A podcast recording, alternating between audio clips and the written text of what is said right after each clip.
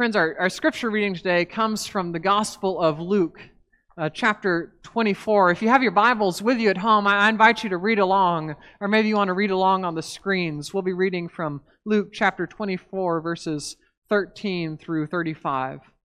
Hear now, brothers and sisters, the good news. Now, on that same day, on the day of resurrection, on that same day, two of them were going to a village called Emmaus about seven miles from Jerusalem. And they were talking with each other about all these things that had happened. Now, while they were talking and discussing, Jesus himself came near and went with them. But their eyes, their eyes were kept from recognizing him. And he said to them, What are you discussing with each other while you walk? They stood still, looking sad. And then one of them, whose name was Cleopas, answered him, Are you the only stranger in Jerusalem who does not know the things that have taken place there in these last three days? He asked them, What things? They replied, The things about Jesus of Nazareth, who was a prophet, mighty in deed and word before God and all people, and how our chief priests and leaders handed him over to be condemned to death and crucified him. But we had hoped. We had hoped that he was the one to redeem Israel. Yes, and, and besides all this, it is now the third day since these things took place. Moreover, some women of our group astounded us. They, they went to the tomb early this morning, and, and when they did not find his body there, they, they came back and they told us that they had indeed seen a vision of angels who had said that he was alive. So some of those who were with us went to the tomb and, and they found it just as the woman had said, but, but they did not see him. Then he said to them, Oh, how foolish you are, and how slow of heart to believe all that the prophets have declared. Was it not necessary that the Messiah should suffer these things and then enter into his glory? Then, beginning with Moses, and all the prophets. He interpreted to them the things about himself in all the scriptures. As they came near the village to which they were going, he walked ahead of them, as if he were going on. But they urged him strongly, saying, Stay with us, because it's almost evening, and, and the day is now nearly over. So he went in to stay with them. And when he was at the table with them, he took bread he blessed and broke it, and he gave it to them. Then their eyes were opened, and they recognized him, and he vanished from their sight. They said to each other, Were not our hearts burning within us while he was talking to us on the road, while he was opening the scriptures to us? That same hour, they, they got up and they returned to Jerusalem, and they found the eleven and their companions gathered together, and they were saying, The Lord has risen indeed he has appeared to Simon. Then they told them what had happened on the road and how he had been made known to them in the breaking of the bread. Brothers and sisters, for the Word of God revealed in Scripture, for the Word of God revealed in Jesus the Christ, for the Word of God revealed in our own lives. Thanks be to God. Amen. So, Cassie, this is this is the second week after Easter now, Yep. and um, you know Easter Easter is a long time. Easter tide. It's an Easter season. It's not just a day. It's it's not just a week. It's a 50 days between Easter and Pentecost that we celebrate the resurrection. I- I'm convinced because Easter isn't just a day of celebration, but it's a it's a daily practice. It's something each and every day we wake up and live new resurrection life, looking for the face of Jesus in our friends, our family, and strangers. And uh, this week, we're reading one of the stories that, that is just so dear to many of our hearts. You know, I know we've got a lot of folks that are part of the, the Emmaus community, mm-hmm. Walk to Emmaus, that have been mm-hmm. on a Walk to Emmaus and, and been on this spiritual retreat. And, and so this story is really central to a lot of our lives. It's a beloved story. And um, this morning, I'm really excited because not only is this one of my favorite stories in Scripture, but uh, one of the things I miss most is uh, sitting around the table with folks. And so, uh, towards the end of worship this morning, we're going to convene virtually or digitally around the table. Uh, I, I, shared earlier Um, we've got uh, some tortilla chips because that's what I had in my pantry this morning, and, and some water because I was out of grape juice or Mm-hmm. orange juice or, or Capri Sun. But I, I invite you, if you haven't already, to set a table because at the end of our sermon this morning, we're going to be sharing what we're calling an Emmaus meal, uh, remembering the Jesus who is made known to us in the breaking of bread. So um, if you haven't done so already, I invite you to find it doesn't have to be complicated. Whatever you have on your counter in your pantry a piece of bread, a cracker, a pancake, a tortilla chip, um, water, orange juice, Capri Sun, goldfish, whatever it is you have, set a table. And later this morning, we will be sharing that table and remembering Jesus together. Well, Ricky, this is one of my favorite stories as well, and I, I find myself asking the same question every time I read it. Here's these two disciples who have been through uh, just absolutely what uh, the worst that life can give you, and that is to watch your friend die. I mean, literally, to watch them die. And, and then to be buried, and then to go back or hear of the women who go back and, and to prepare the body, and the body is gone. The angel says, they call it a vision, says he's alive. And so, what were they thinking as they're walking along, going back to their home?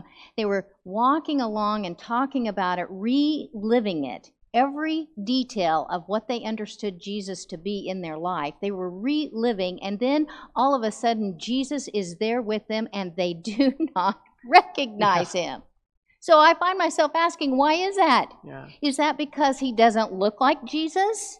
Is it because they are so intent and so involved in their own despair, their own trying to understand, separating out the details of this horrendous thing that has just happened in their lives, that they are blind to it? It reminds me of, of as this as this COVID uh, stuff began to unveil itself in the United States. First, we watched it from afar. It was happening in the world, and then it came to the United States, and you know, our the uh, uh, cruise ships were docked, and we couldn't see it, and so we began to find ourselves glued to the TV. Just like any crisis, we find ourselves glued to the TV, waiting for any news that can explain what is going on any news. And so eventually we find ourselves exhausted in all these all these people that are that are uh, talking about what's going on with the disease, what's going on with our civil authorities, what's going on, how do we attack it, all of these opinions, and pretty soon we find ourselves literally bogged down in the details. We cannot see the forest for the trees. And so what happens is we begin to perceive what the future holds. Mm. Perceive it rather than see it. And I think that's what's happening to the disciples. They are walking along and they are casting their fears upon what they understand. And the fear, I was told, is future events appearing real. Rather than living in the reality, they are perceiving rather than seeing. Yeah. Uh, and you know, I, I think that's, I, I find this fascinating that they, they have no grasp of who Jesus is. Not just, oh, they, they pass him along the road, but, but he spends all afternoon with them. And, and you wonder, uh, why, why is that? It's almost like their, their eyes, their vision is blurred by the sense of despair. And, and what Jesus is offering them is, is hope, even in the midst of despair, but, but for the first part of the day, they, Yeah. they can't see it in front of them. right. Right? I, I think that's the tricky thing with hope, you know, is that it, it often shows up in the least expected of places or the most unexpected of faces. It's not until they are sitting across the table, the dinner table with Jesus and the breaking of bread, that they see that their vision is clear enough that they can see the hope that's right in front of their eyes. You know, the story reminds me of uh, Abraham and Sarah, who, who in their old age are minding their own business and, and some strangers show up. And, and you know, we as the readers know it's, it's the presence of God that are, that are these three figures in their lives. But what do they do? They, they open up their table, they, they bake some bread, they sit down and they share a meal, and it's in the presence of these strangers that they hear that God's covenant, God's promise to them to bear a child in their own age, to be the father and the mother of nations, that in them all the families of the world will be blessed. What seems impossible in their own eyes is promised and made possible in God's eyes. Mm-hmm. And the author of Hebrews in the New Testament says it so beautifully. He says, Don't neglect to show hospitality, radical hospitality to strangers, because by doing so, some have entertained angels. You know, Hebrews is talking about Abraham, but I think he might as well be talking about these two disciples and Jesus. When they get to Emmaus, they don't know that Jesus has been walking alongside them, this, this least expected, unexpected stranger in this strange face. They find the person of Jesus has been with them all along. And, you know, I, I think that's what happens around tables. You know, one of the things I miss most in, in quarantine is, is getting to share tables with folks. Yeah, right. Um, whether it's uh, uh, sharing my family's table at Easter when we threw a big Easter feast together that we didn't get to do this year, or uh, spending time. Y'all know I love to spend time at Trinity Street Coffee Shop. Uh, I have not actually gotten to be in there in many, many weeks now, and, and sitting down and, and sharing coffee and some empanadas and pastries and uh, getting to encounter people. I think that's where we see the face of Jesus is around tables, whether it's uh, friendly and familiar faces that we have sat around tables with for many years. And all of a sudden, one day, they offer us a word or, or, or comforting um, uh, presence that becomes the presence of God for us in our lives. Or maybe it's a stranger that we pass on the street or that's checking us out in the grocery store uh, or that's walking by on the other side of the gas pump.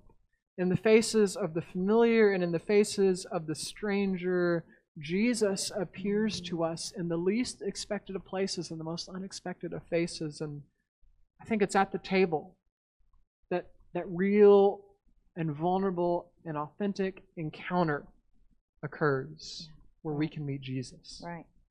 The other thing that that uh, occurred to me as I'm reading this this story is that in the midst of just every day, whether you're in despair or whatever, it is Jesus that interrupts, Mm, right? Yeah. So Jesus interrupts their conversation, literally walks up and says, "Hey, what are y'all talking about?" right?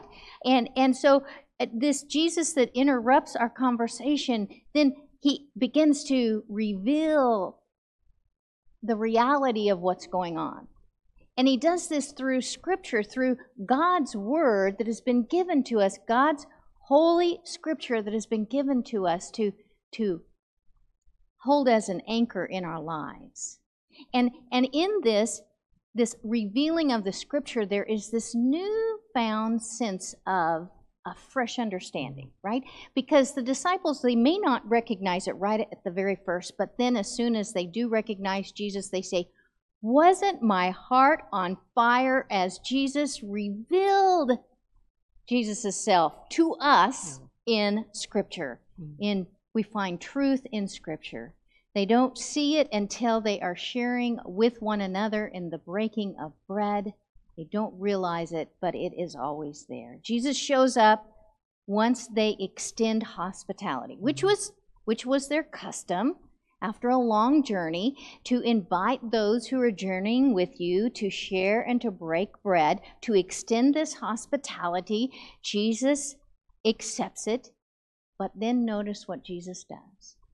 Just merely days ago, Jesus took bread, gave thanks, broke it, and changed the meaning of their Seder meal. Mhm.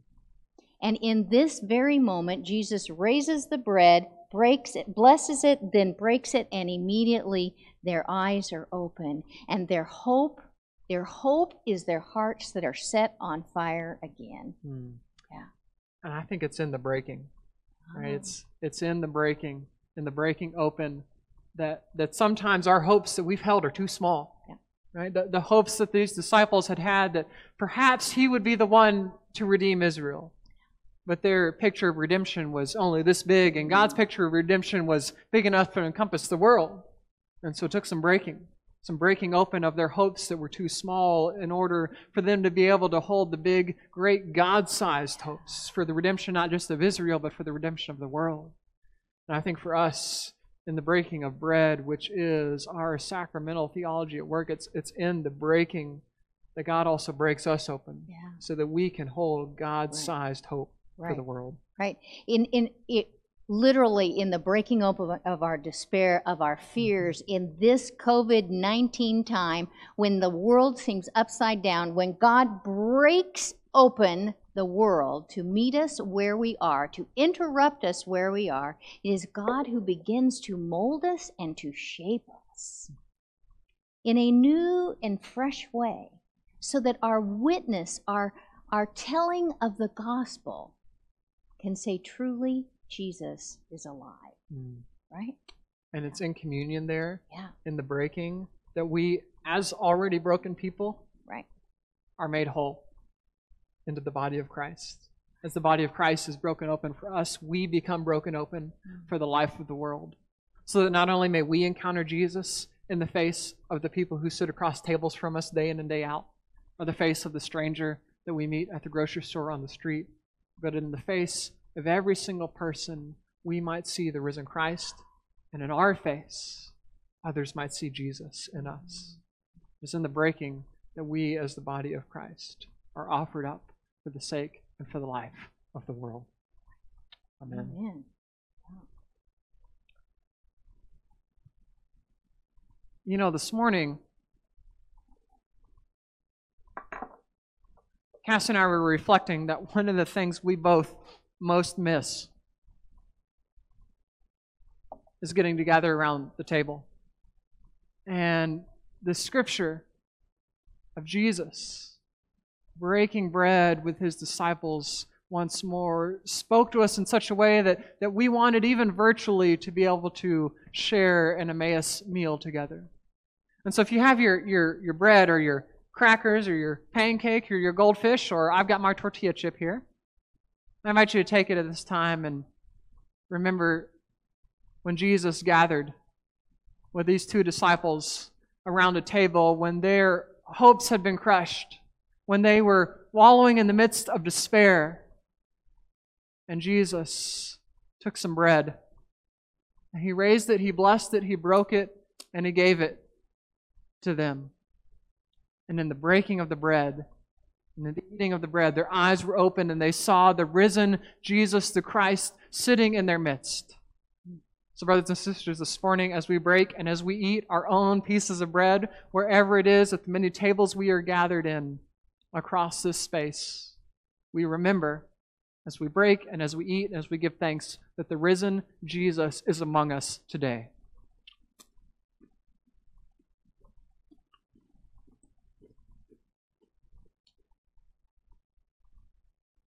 I remember that we're on mic, Ricky, and so our crunching, you can hear our hear our crunching of the tortilla.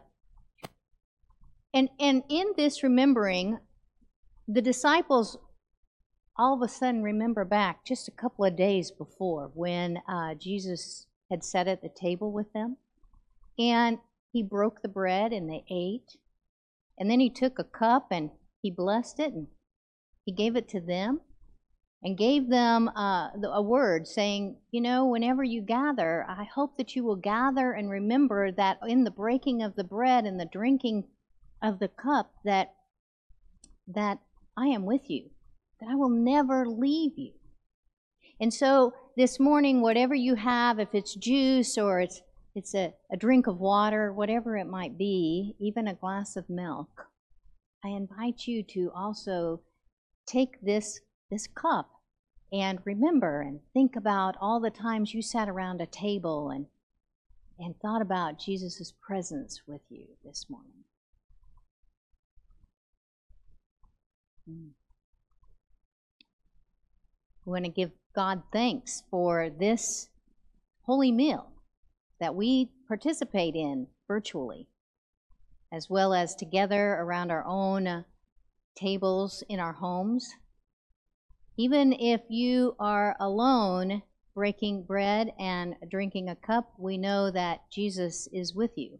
So you are never truly alone. Friends, at every table you are at, I invite you to join together in prayer.